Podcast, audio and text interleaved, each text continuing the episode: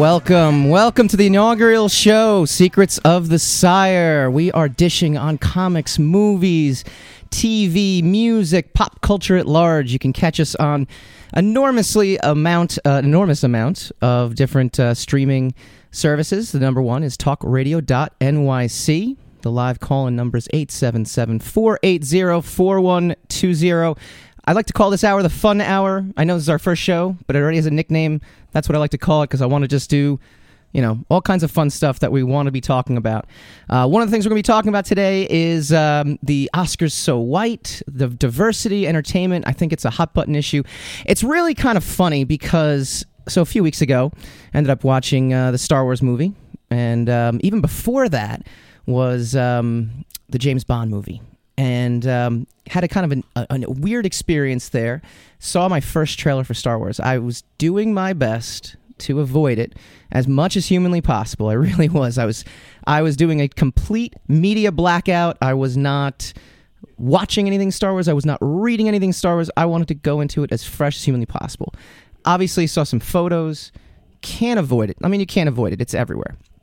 But Went into the James Bond movie, and there it was. It was the trailer.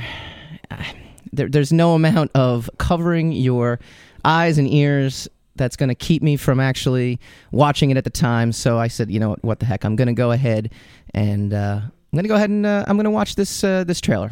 So I did. And in the series of montages, Finn, the lead character, gets up, and all of a sudden, I I have this this feeling come over, and I said, he's holding the Jedi lightsaber, and I said, "Wow, this guy is the main character." And and it, it was it took me a second to kind of respond to it, and and I thought it was great. I thought it was really cool, but it definitely it felt a little unfamiliar, not in a bad way, just different. Got me thinking though, and got me thinking the rest of the night. And I, I ended up watching the james bond film. This is a tradition my dad and i have been doing inadvertently it's a good little father son time as we go see different James Bond shows and the different uh, sorry the, the, different James Bond movies, starting with uh, Casino Royale in, in 2006, and then you know uh, the, the, next one, and then we eventually so we eventually got around to seeing Spectre, and I kept watching it, and I kind of was policing the film in my head the entire time. I said, "Oh my gosh, you know." It, there's a you know white guy James Bond running around. He's battling other white guys. The the uh, main character, uh, the main villain.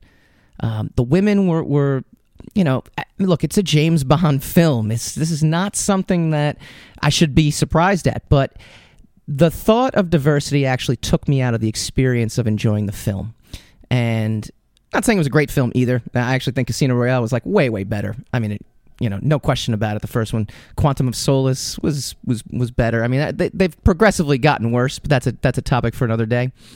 Um, but the whole time I kept thinking in my in my head about diversity and how it affects, you know, people's enjoyment. So this was again in November. So we're talking two months, and I thought, boy, what a what a great topic for a radio show. But unfortunately, there's really nothing current going on that I can talk about. And then all of a sudden, we have the Oscars so white debate that's going on. And, and it said, well, this is, they obviously did it for me. They knew that my show was going to be on, and uh, they knew that, uh, you know, I love debating. I love kind of getting into it. So, a couple things to know about me first. The first thing when it comes to these kind of topics and debating these kind of topics, the first, don't don't sell me. I don't want to be sold. I want to buy. Okay, that's the first rule. It's the first rule of networking. If you guys, uh, for any entrepreneurs out there, you go to these networking groups. The one guy that's in the room that's shoving his business card in your face, telling him how great he is, telling him whatever. I mean, he might have, or she, we're diverse here, he might have the greatest product, service, whatever you want to call it. But if he's trying to sell you on it, you just naturally you get that feeling. You get that icky feeling. You say, I, I, I don't want to. I don't want to listen. No, no. You know, you might be great. That's great. But if you come in and start kind of just being yourself, being natural, and, and, and just letting it organically happen, I'm going to want to buy. And I think on this topic, that's how I feel. I want to buy. I want that experience that I felt watching the Star Wars trailer. I I was in. And and the best part about the movie was at no point did I even really contemplate until after it was over that the female was the lead, the person of color. He's not an African American. Everyone wants, wants to say African American, but he's from Britain, you know, so he's not uh, he's not African American. But the uh, um, the person of color was the lead, and I believe Oscar Isaac is is also of a minority. And but you know what? It, it didn't beat me over the head. It let me just enjoy the movie. Everything felt like Star Wars. It felt like a Star Wars, ca- you know, movie. Star Wars characters. It was great, and it was great. And that's exactly that's what I want. I want to buy. All right, so that's that's the first thing. Then the controversy with the Oscars comes out, and not a single person of color, minority, for the second straight year in a row has been nominated. And my initial reaction when hearing about Jada Pinkett Smith and the Spike Lee non-boycott that he's that he's asking about was are you trying to sell to me or are you asking me to buy? And at the end of the day, I felt like you were trying to sell to me. I also felt like Jada Pinkett Smith was basically doing this to support her husband, um, which, I, you know, obviously I would love it if my wife did that for me. Um, or maybe I wouldn't. I don't know. I mean, you know, I haven't gotten the Oscar nom yet. I haven't been in a movie yet. I guess I got to have to start, you know, baby steps before we get anywhere. Um, but I just overall felt you're trying to sell me and not, I'm not buying. And at the end of the day, that's that's the most important thing. So took a a nice um, did a nice blog article on it. You can go to secretsofthesire.com. You can check out the blog. We're doing the blog every Wednesday, and then we're going to follow it with with the show on Friday, and the podcast um, version of the show will be launched on Mondays. And uh, I want to hear what you think. I really do. I want to hear what is your take on this. I want to hear do you feel that you're being sold to, or are you looking to buy the idea of diversity in films? The other thing about me that so I've been in, industry, in the industry, Published comic books. I've had two off Broadway plays produced. They were short film, uh, short plays produced. I hold writing, I hold the project with such purity that that is the most important thing to me. The experience of going to a movie or watching a movie, I want to be completely immersed in the characters. I want to be completely immersed in the story. To me, the only out of body experience I will I will allow myself is to maybe critically analyze the writing style, critically analyze whether the characters are acting the way they're supposed to act or being the way they're supposed to act. Even that, I don't want to do it mid film, mid story, mid book. I don't want to pick up the page. I don't want to do any of that. I want to enjoy it. I want to be immersed in it. Uh, and that, that to me, I think is actually a sacred thing about being an artist, about being someone who's creative. Other creative people, they'll tell you the same thing. So, with this, this whole controversy, oh, we got engineer Sam wants to jump in here. Well, I just want to ask you on the on the um, on the idea of diversity, Mm-hmm. and, and specifically with the Star Wars movie, because I also just recently saw it. Uh, I mean, you saw it in the trailer, and we were kind of prepared for it. But when Finn first takes off his helmet, and you see that that he's a person of color. I mean, especially having known that the stormtroopers were originally all clones and this and that, like that's a little bit of a shock. So do you think it was? Do you think it was more of uh, was was it immediately um, a bad shock in the sense of the the red the PC red flag went off in your head? Yeah, not so much like a bad shock, but yeah, it was kind of a little bit. Are they do you know? Did they just do this on purpose, just to include more people? And and I'm not saying that's necessarily a bad thing, but my you have to say that it's like the Seinfeld episode. You you, you gotta you know not that there's anything wrong with it. You know you gotta say that. No, no, but but it's did they does the storyline suffer? My question is by doing that does the storyline suffer? Does our view of stormtroopers now are they completely changed after 6 movies because of that Hmm. and and you know it was there some sacrifice made for this sake of of of diversity Yeah, it's a great uh, question, and it's one we're going to dive into, especially in the second segment. We got uh, people who commented on the blog feel exactly the same way you do. Um, maybe not relative to that specific scene, but in general, does it suffer? Um, and that's that's really the question, and and that to me is is why I, I bring up that to me the the movie going experience the film experience it's so sacred to me. I don't want anything to ruin that. I don't want outside politics. I don't want a director telling me that he did it because he felt it needed to reflect the world outside. I get it. And it's awesome. And we should reflect the world outside. And diversity should be uh, acknowledged and integrated but we don't need to do touchdown dances after it's done and saying look at what i did look at what I did. Look how I was I was such a forthright director and I was such a forthright because then you're selling and you're selling your your politics to us in the guise of a movie, even if you don't mean to. Even if the director honestly was just answering the question honestly and look, JJ Abrams had to do a million press junkets. He had to get into this topic. It was not it's not it's not an easy thing to do. Um, you know, just seeing that and in the in the convention experience, um, working in comic book conventions the last 15 years. I mean, you see it. I've done panels, small, very, very, very, very, very, very, very, very, very small panels. Um, you know, it can be overwhelming. Any little bit of, and we'll actually get into this. I love the uh, the the Daily News headline today uh, on the Daily News site where they they take the one sentence someone says and they blow it out, and it's clickbait, and it's what it is. I mean, um, you know, that's that's kind of the stuff that, you know, I get it. It's not easy to have to answer all these questions and they're going to take things out of context whatever but i think there are definitely a number of people that you know portray they they like like i said they like to do the touchdown dance and say look at me uh, look at how look at how progressive i am look at how you know forthcoming i it's things like that where now if i watch their movies in the back of my head and look maybe this is just a me thing i acknowledge that it could be a me thing it could be something that i have to deal with I know it's in the back of my head. I hear it's in the back of my head.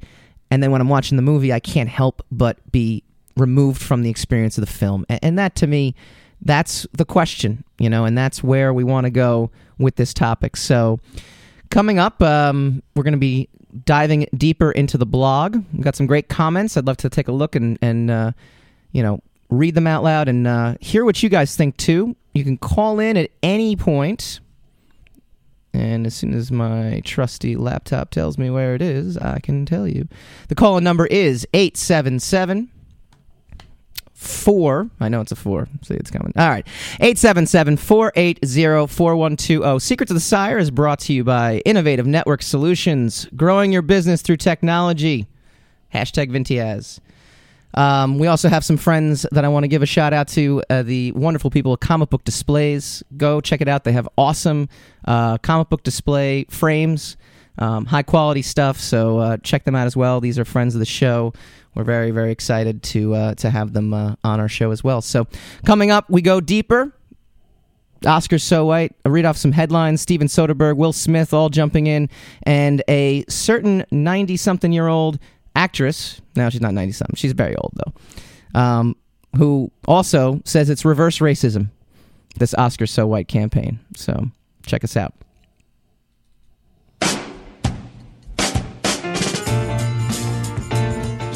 You're listening to the Talking Alternative Network.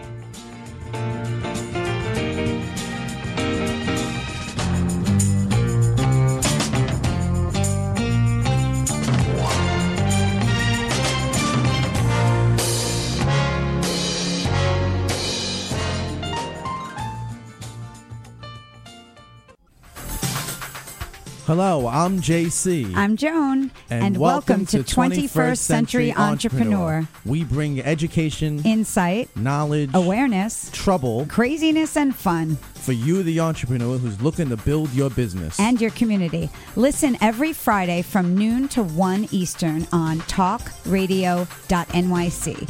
And you can tweet us at 21st CE Radio or Talk Alternative. Talking Alternative Radio, 24 hours a day.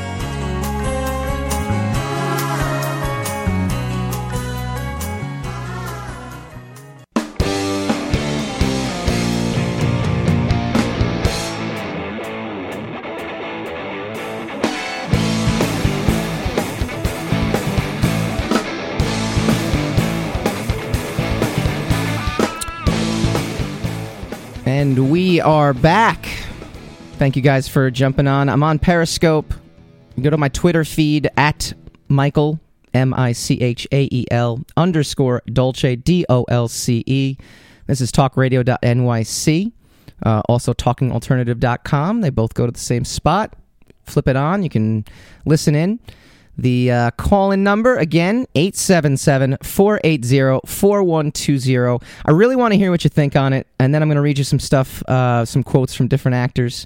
Um, we're, like I said, live periscoping, so join us in. Um, shoot me some comments through Periscope. I will gladly uh, voice them on air. Um, love getting into the debate of this thing, so um, yeah, that's you over there. All right, so had the blog come out was a little nervous about it. Not gonna lie. I mean, you know, I.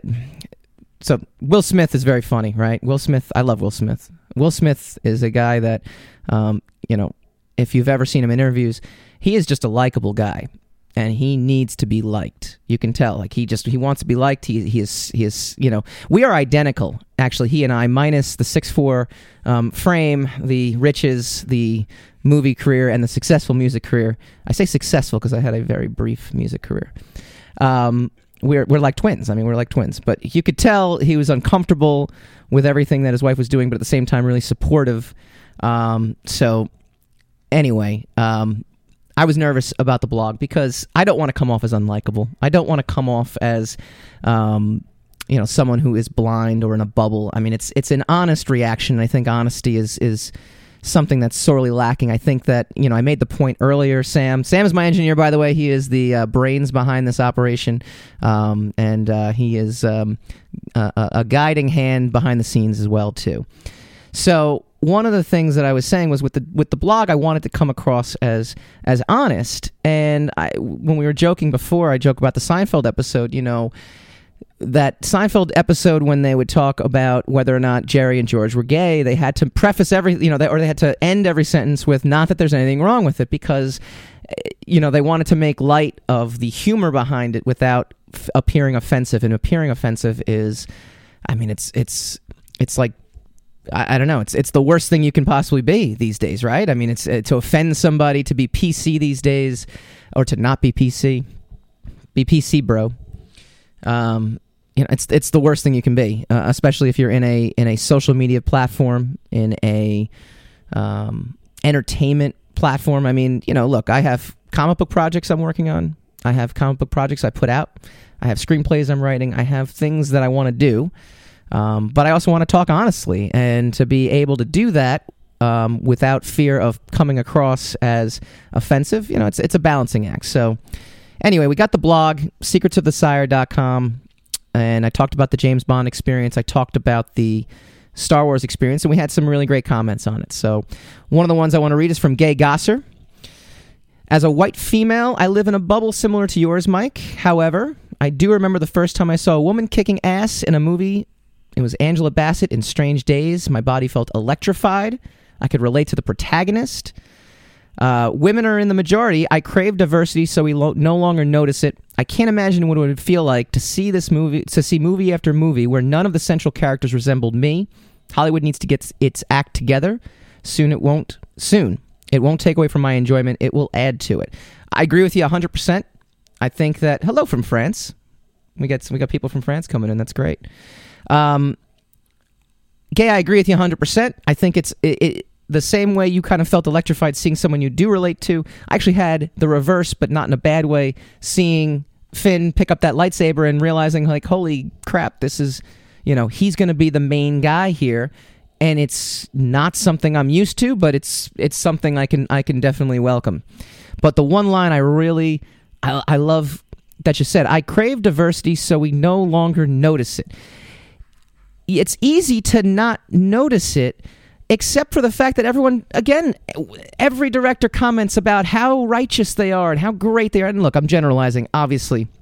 You know, this is a great thing. This is, oh, we need to really step it up. You know, the more and more I read things like that and the more, more I hear things like that, again, I'm going to continue noticing it. And I'm not just going to stop, I'm not going to stop noticing it until people stop talking about it afterwards. So Steven Soderbergh actually uh, jumped in on the hashtag Oscars So White controversy, and uh, this is from the Daily News.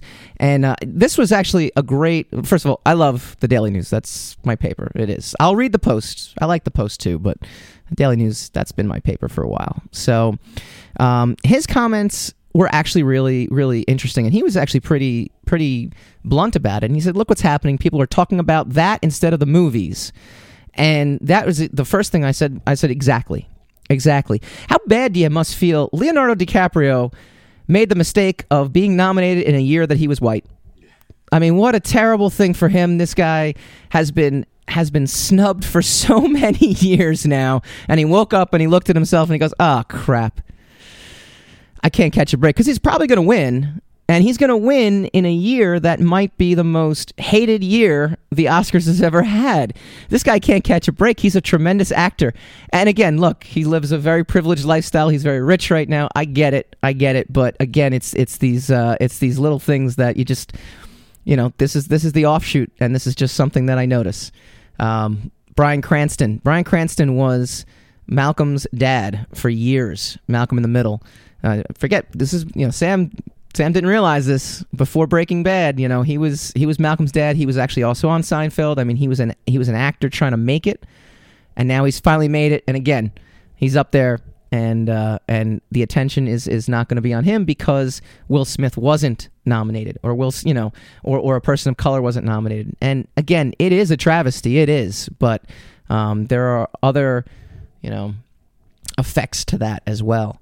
Now, speaking of Will Smith, he actually went on, uh, I believe, Good Morning America, and he talked about it, and he he loved it. He again, he supported his wife for doing it. Um, you know, he came. He actually said I was out of the country at the time. When I came home, I, I asked what happened. She was deeply passionate, and when she has moved, she has to go. Um, I heard her words, and I was knocked over. I was happy to be married to that woman. Um, there's a position we hold in the community, and if we're not part of the solution, we're part of the problem. Um, you know, the funny thing, they also asked, would she have made the video if he was nominated? Now, obviously, he would have been the only um, person of color nominated, and he, and he said no, she would have done it. I, I, I don't believe him, but you know, that's neither here nor there. So we're going back to the blog real quick. Again, you guys can tweet me at at Michael underscore Dolce um, with the hashtag Sire Speak. If you do that, I can definitely um, answer your tweets on air. Um, go to the Facebook page, secretsofthesire.com, and uh, you can also comment right on that page as well, if I did that right before we started this here. Um, on the blog, we had Alex Purcell. I guess my feeling is that the experience of film watching needs to be in keeping with the experience of the times. The whole idea is to create a believable alternative reality, correct? So I agree with you, Mike. If we are to exist in the place of the film, it be it better be representative of where we are culturally. Culturally, yeah, I'm never gonna get that right. So that we aren't distracted from the film itself. I guess the last thing we want as moviegoers is to be aware of our reactions of watching it, and exactly, and that's that's where I'm coming from. It's not again. I think the diversity is awesome. I think the diversity is is amazing. I think the fact that I watched the entire Star Wars film and didn't think about diversity um, was a testament to how well it was done and how well it was handled.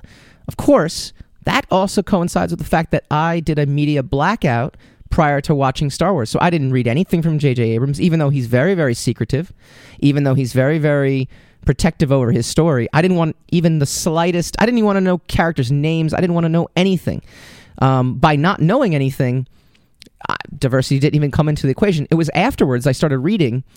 Um, I think he was quoted. Actually, I know he was quoted in, in Entertainment Weekly. I looked around and I, and I wanted to represent, you know, something to this extent. I want to represent the world that we live in.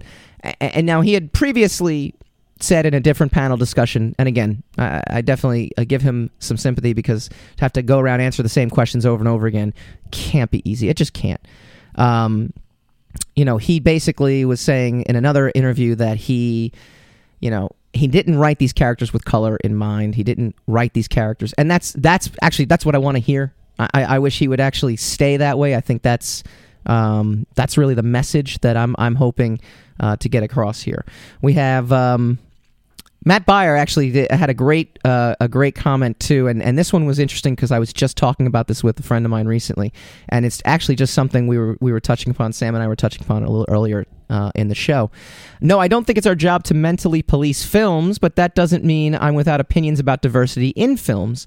I didn't really care that there was a black Doctor Dolittle or a black Nick Fury, but I think making a black James Bond would be like making a white John Shaft. I guess it all depends on why you do it. If Star Wars is looking to bring in a more diverse audience by introducing a black main character, no problem. It's not the first time. Um, Han Solo's best friend was another species, so a different color skin is hardly even noticeable. Um, if diversity is introduced purely for some strange sense of fairness or political correctness, I don't get it. Um, and that's absolutely dead on. And that's dead on. But the, the idea of a black James Bond, now that's very, very controversial right, right off the bat. I mean, Idris Elba, I think he would kill it.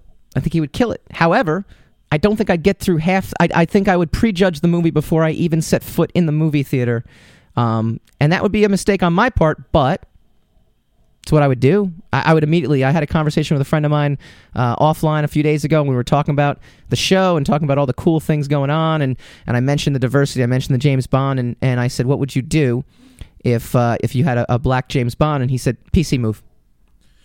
But my question would be, why make a black James Bond? Why not make just a black character that's separate? You know, like um, Yeah. uh, uh, um, uh, Halle Berry's uh, character in one of the James Bond movies, Mhm. which they there was talk of that even spinning off into its own uh, line of movies that didn't Love the happen. idea.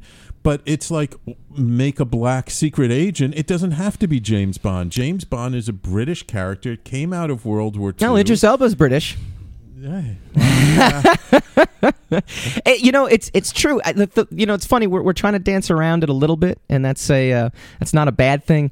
Um, you know, again, we're trying to not come off um, as arrogant. Obviously, look, you know, I'm white. Um, Sam's white. We're, we're, we we we have a different perspective. I get. Yeah, I know. He looked. I know. I well, that's not true. I don't look in. I don't look at the world in terms of color. No, I, I see nothing. I see no color. Um, but you know, th- this is the this is the thing. I think white audiences want to embrace this just as much as minorities and and colors uh, uh, people of color do. Um, but I also think that we don't want to be sold to. We want to buy. I want to buy. All right, coming up next, great interview. Um, I work for the uh, newspaper AM New York in New York City. I get to interview a lot of great musicians, and my next guest, although he's not physically here, um, is Chris Cornell from Soundgarden. Um, one of the legendary um, alternative rockers in this day. So stay tuned if you were uh, getting through all the uh, diversity talk and Oscar talk to get to the interview with Chris Cornell. You are in luck. We are coming up next.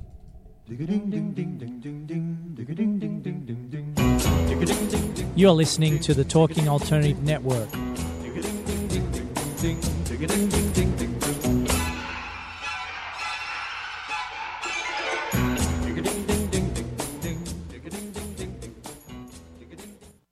Are you on a path of consciousness or spirit?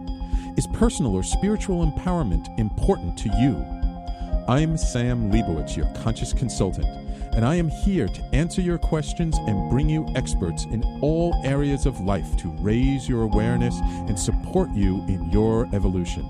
Tune in at my new time, Mondays at 1 p.m. Eastern on www.talkradio.nyc. That's Mondays at 1 p.m. Eastern on talkradio.nyc. Talking Alternative Radio. 24 hours a day.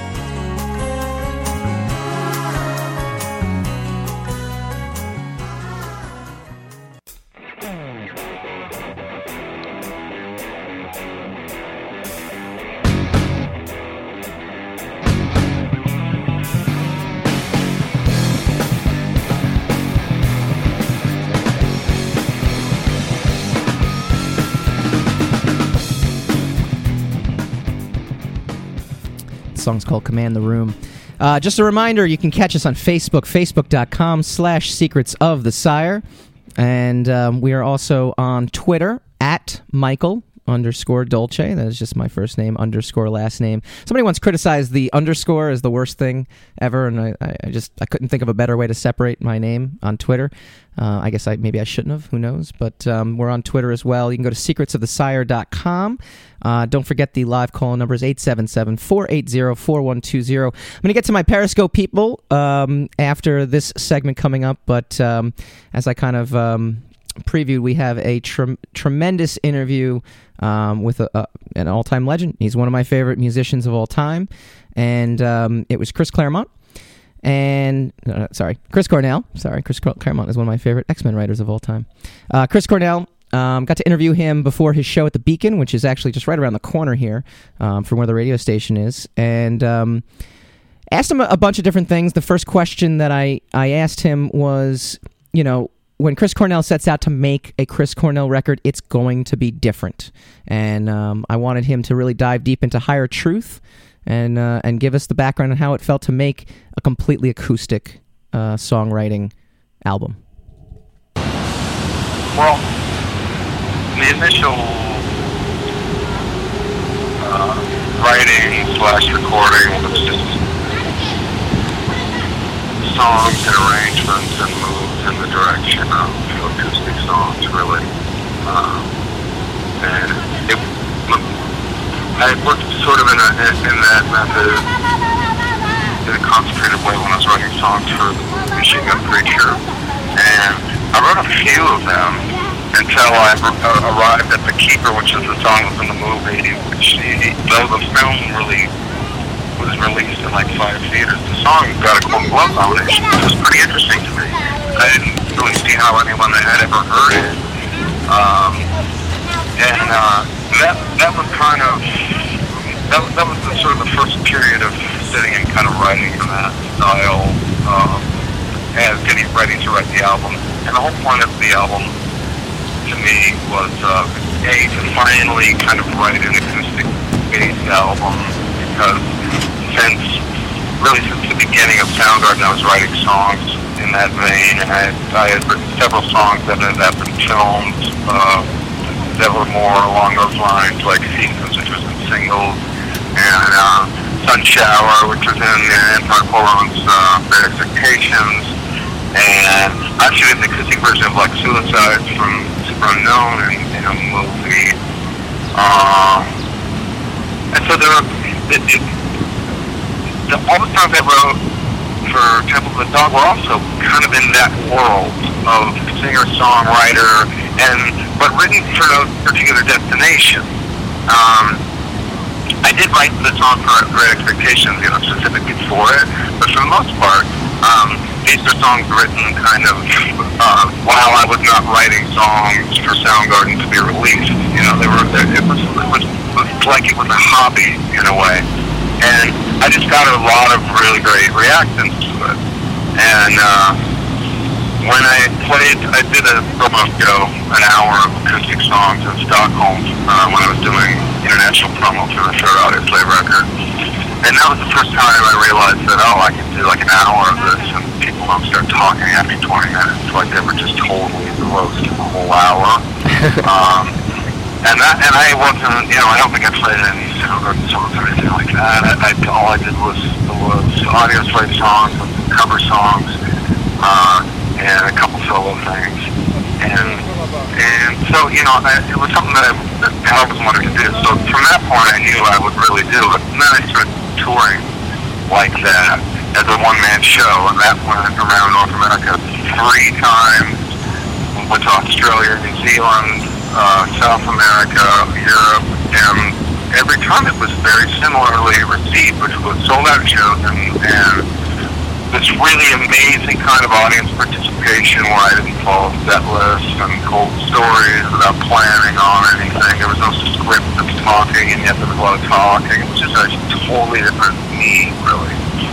And uh, so I wanted to write this record to support that. I wanted new songs to support this type of touring, and I wanted to be a living, breathing thing instead of just nostalgia every time.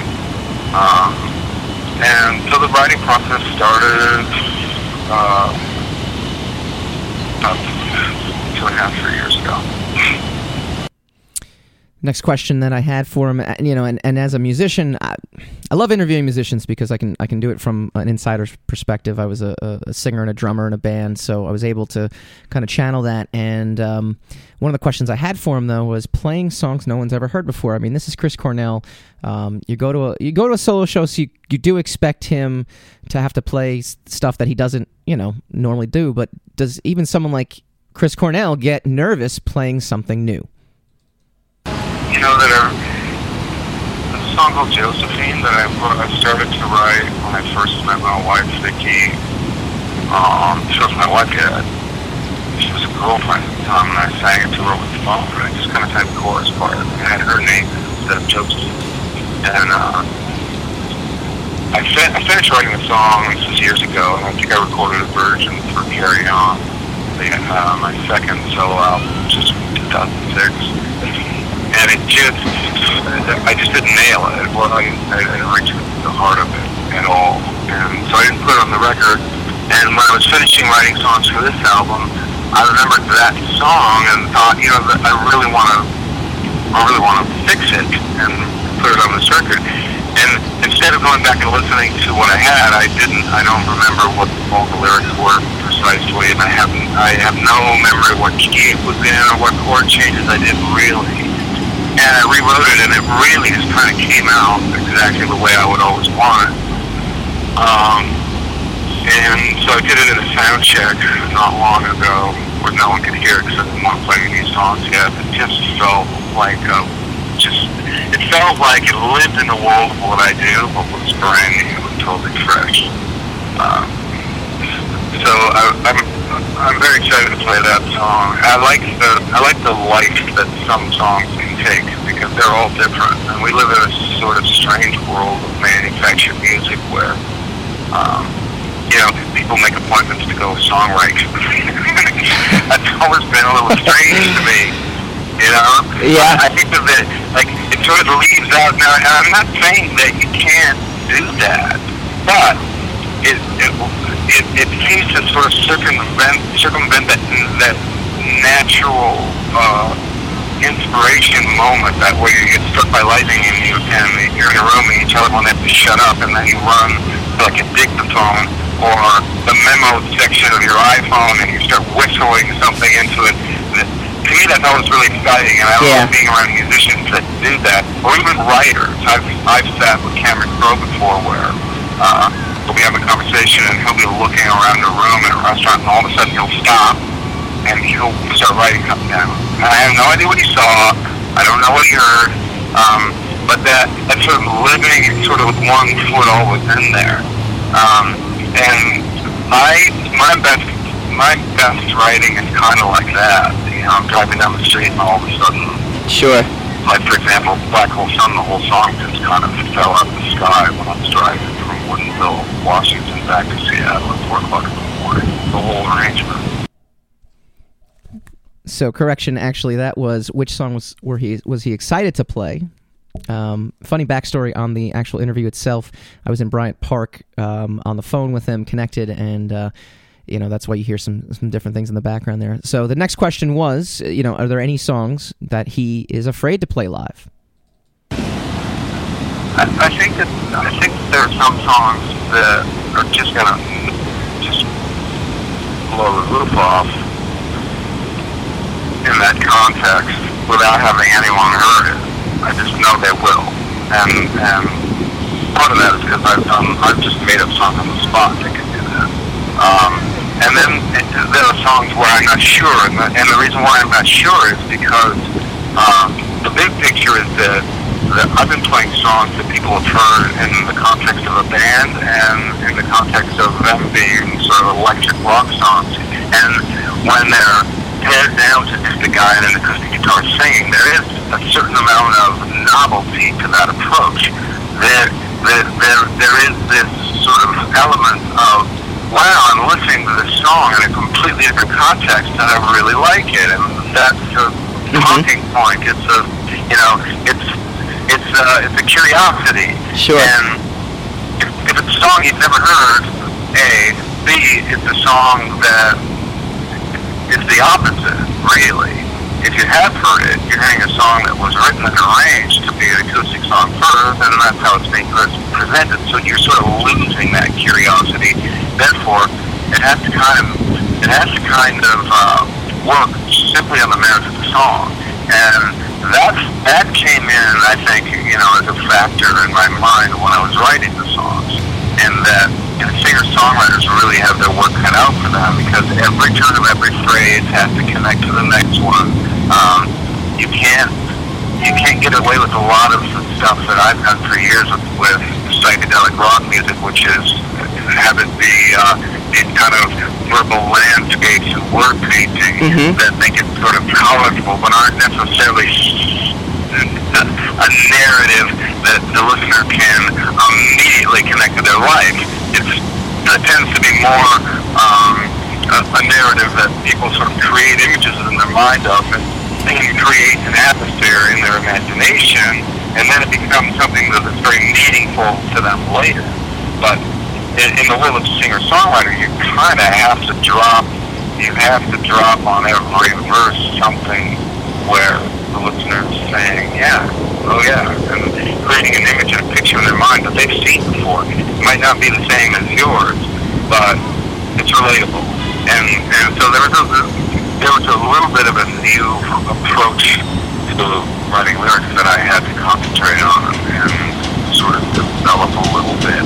I've done it in the past, but when I did do it in the past, like my I wrote Hunger Strike, for example, um, or Wooden Jesus they just kind of came out that way, you know, and, and I, Yeah. I recognized it at the time, but by the same token, um, you know, I wrote at around the same time Getting a Load of Heaven, which is, which is this uh, complete fictional uh, afterlife scene, you know, in an environment that you can't really relate to now and here. And talking to a person that I know intimately but no one else knows about, you know. So it was a different world. And then we went into uh, writing solo versus writing for Soundgarden. It, it sounds it sounds like you have uh, almost uh, a different mind, a mental space when writing the different songs. Because one of my questions was, you know, when you're writing and you're talking about the inspiration moment, you know, that, that, that moment on the street, do you immediately peg something as this is a, this is going to be a great Soundgarden song, or oh, I need I need to call up Tom Morello right now, and, and we need we need to bring Audioslave back just for this particular song, or, or this is this is a singer songwriter, or, or is that something you kind of figure out, you know, as you then take it from that moment of inspiration into actually recording? Well, I think it's a subconscious thing that's, that's going on all the time, and, and it, you know, there's like a left brain administrator that does inform the right brain to some degree. Um, in, in terms of here's what's going on in the real world, just so you know, here's the memo. And I, that occurred to me because I had written a lot of music Soundgarden, for example, but I, I was starting to do these acoustic tours. Um, and then Soundgarden reformed, and we were talking about doing all kinds of different things. But the thing that I was pretty sure we were going to do is make an album. And I was uh, in a room rehearsing acoustic songs for, for one of the songbook tours. And all of a sudden, I'm, I'm in, in between songs, and I'm getting bored rehearsing. I start playing these riffs on the acoustic guitar. And as they were coming up, I was recording one on my computer real quick. And two or three of them became new Soundgarden songs. And the fact is, I wasn't really doing that before I knew that that was something that was possibly coming up. All those years, I wasn't sitting around writing songs that could have been Soundgarden songs. It just wasn't coming out. And then all of a sudden, it was coming out simultaneously with the notion that it was possible and it was something I was probably going to do. So that was kind of weird to me. You know, uh, I write specifically for Soundgarden when I'm writing for Soundgarden, and that, that can mean a lot of stuff. If you listen to King Animal or Down on the Upside or Super Unknown, um, even though this is a rock band, uh, we cover a tremendous amount of territory in terms of musical styles and bringing in influences. Mm-hmm. Um, and yet, I avoided anything that really fit into that world um, purposely from Euphoria Morning on. So it was almost like the left brain uh, just informing the right brain that you know open open this window now because this is coming, and um, and it it kind of work without me having to actually do much thought. I didn't have to wake up one morning and set up the guitars differently differently in the room and then change my thought process to writing soundwriting songs. It just sort of did its thing by itself. Which I, I am one of those guys that I, I pretty much try not to um, overanalyze it when things like that are working. I'm not sure that having an understanding of how it works helps it work better. I feel like maybe as long as it is working, it's better to just kind of let it work. Absolutely. Yeah, That was Chris Cornell from Soundgarden. Coming up next, we're going to do a little uh, roundabout. I'm going to take your uh, calls. We're going to do some feedback. I'm going to talk about everything we talked about today and uh, wrap this thing up, put a bow on it. All right. You're listening to the Talking Alternative Network.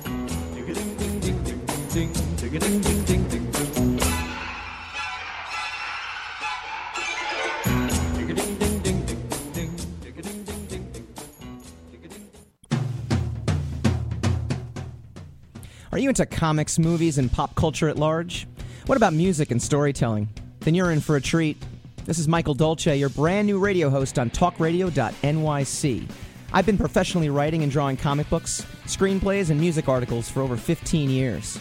Catch my new show, Secrets of the Sire, Fridays at 11 a.m., and get the inside scoop on the pop culture universe you love to talk about. For more info, go to secretsofthesire.com right now.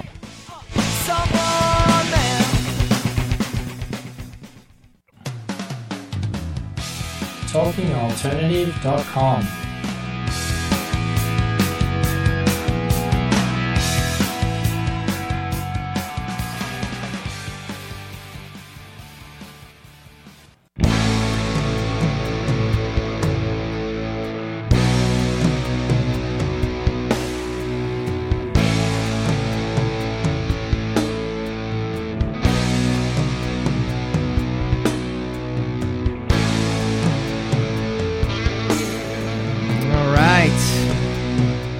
Last segment of the day here, joined by Joan Pelzer from 21st Century Entrepreneur, the show that's coming on right next after hours.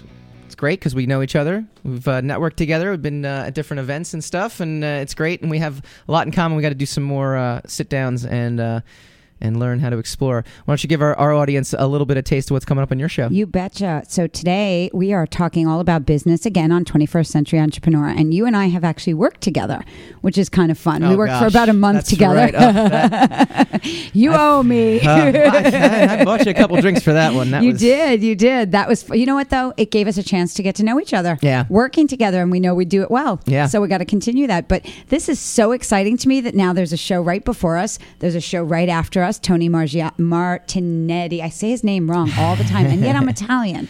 How do I say his name wrong? Well, you, you gotta it, it- you gotta use more hands. See, that's and when I did the hands, I could say it. So he talks about nonprofits, Yeah. and that's going to be really cool. And um, we've got the business, and you've got some fun and everything else thrown in there. And I love your show so far. Thank you I was listening much. on my way here. Uh, I got one comment that I need more cowbell.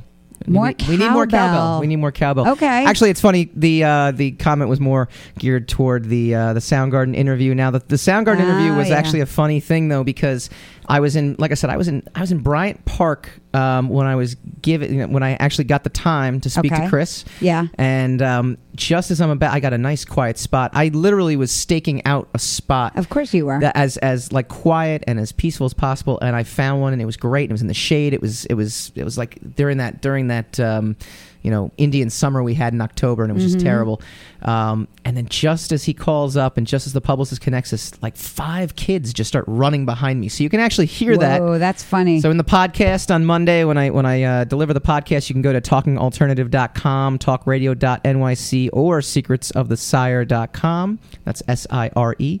Uh, you can get the podcast on Monday, And you can hear, if you listen to the interview again, you'll hear just a bunch of kids, and you might think those are Chris's kids, but no, they were just some random children that I decided to jump up and down and run I around right That's behind us. So yeah, so it that's was- so cool. it was kind of cool. So we have some Periscope followers. That's the one thing um, I'd love to get to. We have we keep getting an intermittent number of people, but it's always the same. And then there's people join and people. Are you getting hearts?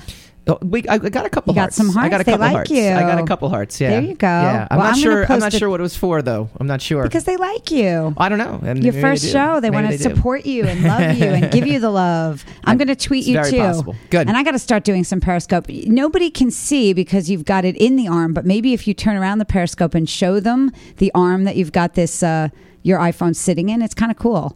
Good right. technology. We'll I kind of look here. like it. There now this go. is this is actually boring radio because this is visual. I know for the radio. Well, that means they're going to have to also now follow you on Twitter and Periscope. I, I so agree. It's they should like be doing this team. anyway. They should be doing this I anyway. think so. I, I release very, very funny anecdotes. You do. No, I You're a funny guy. They're okay. You are, They're and it's right. funny. This is cool for me because I'm learning more about you as we go along. There you go. And you are an amazing artist. I do. know you drew your own logo for the show. Oh yeah. Well, So actually, wait. No, no, no. No, I take that back. You the logo not? is not my. No, no. That is from Ricky Oh. Purden. Okay. Um, he is he works in the comic book industry. I used to work with him in, at Wizard, and for my book, The Sire, he would do the comic book. Um, a little little strip at the end of the book, Oh, and it was called "Secrets of the Sire." I'll Uh-huh. tweet that out a little later. It was Taking your actually picture uh, while you talk. Oh, that's okay. That's okay. I'm very photogenic. You are.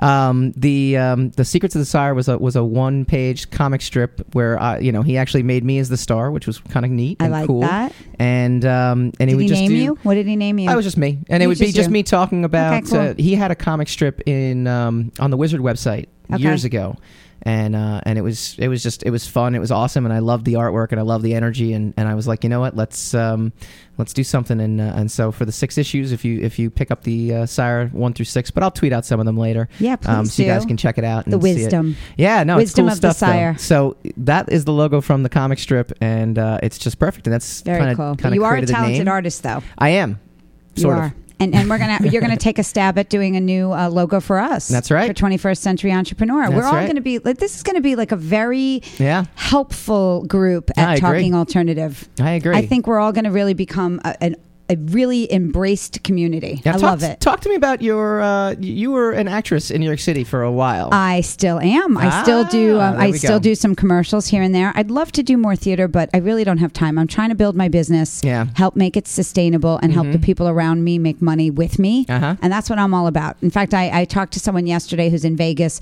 We may partner up to do some social media and some Yeah, other things cool. for him. And I said it's all about a partnership. yeah. So yeah, the acting is great though. I've produced a lot of theater. Um, I have a theater company with uh, Tony Sportiello and Sharon uh, Francis Osowski and um, my bestie Kelly McGuire, who should be listening right now. She's home tweeting for me. What's your take on Oscars So White? You To know, it's tie- funny because I loop saw it all to loop it all in to loop it all in. Well, and I'm doing some social media for Sam at Talking Alternative. So we we retweeted some stuff you wrote, and we retweeted a post, uh, the front cover of the post. Um, it, I think it's a challenge, frankly, right now, Mm-hmm. and I think there's a lot of deserving folks that are not getting nominated, and I I. I can't say that That's that's a good why question, or not though. why. That's a good question. So, you know, I was listening to the Michael Kay show. Um, I love the Michael Kay show, and he Mm-hmm. asked Spike Lee. He said, you know, what actors or actresses didn't get nominated That you would have should have. Now, nominated. Will Smith Right. comes to mind. Straight out of Compton obviously comes to mind. Will Smith to me was a big snub.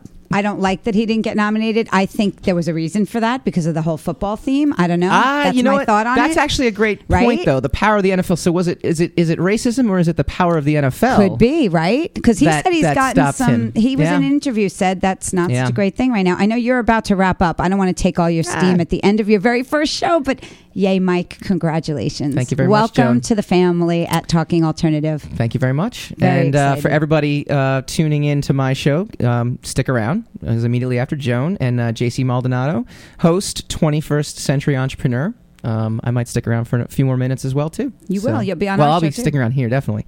All right, Periscope people. I just lost. I just saw something go by, but uh, if you have any questions or anything like that, hit me up. If not, we'll go to a last comment here.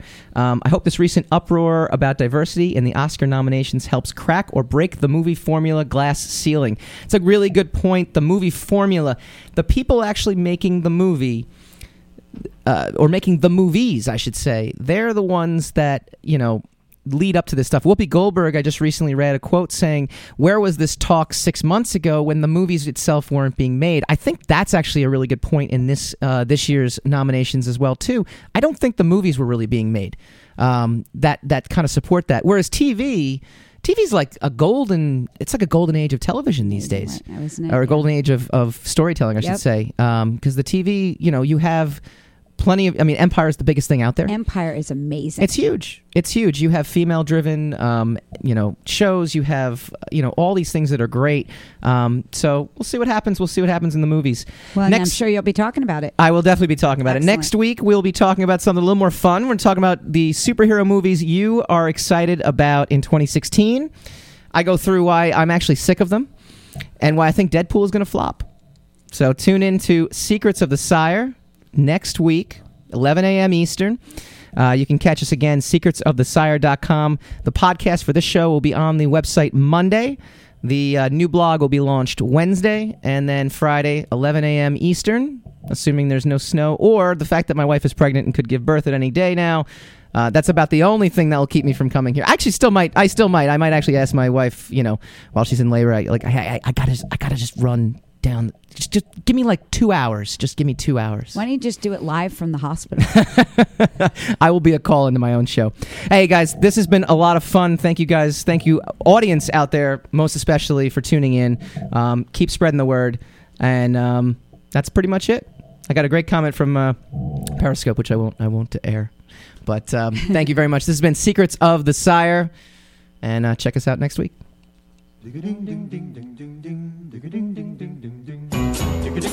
You're listening to the Talking Alternative Network.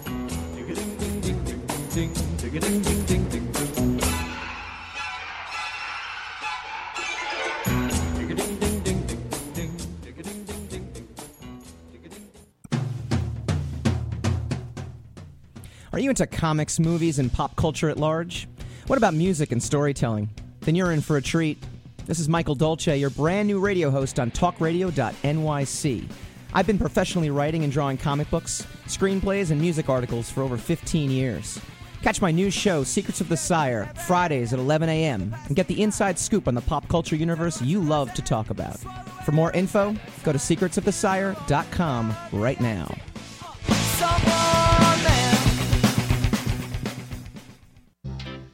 Hey, all you crazy listeners. Looking to boost your business? Why not advertise on Talking Alternative with very reasonable rates? Interested? Simply email at info at talkingalternative.com.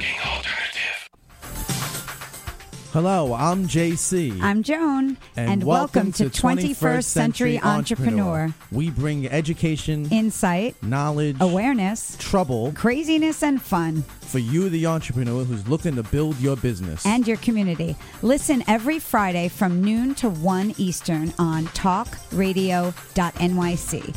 And you can tweet us at 21st CE Radio or Talk Alternative. You're listening to the Talking Alternative Network at www.talkingalternative.com.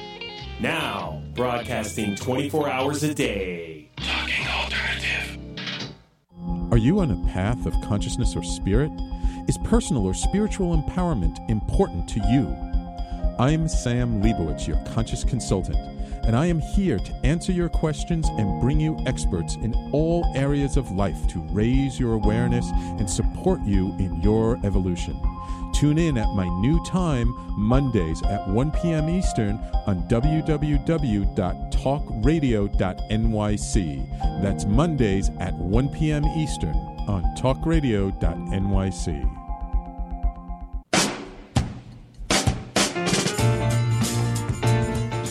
You're listening to the Talking Alternative Network.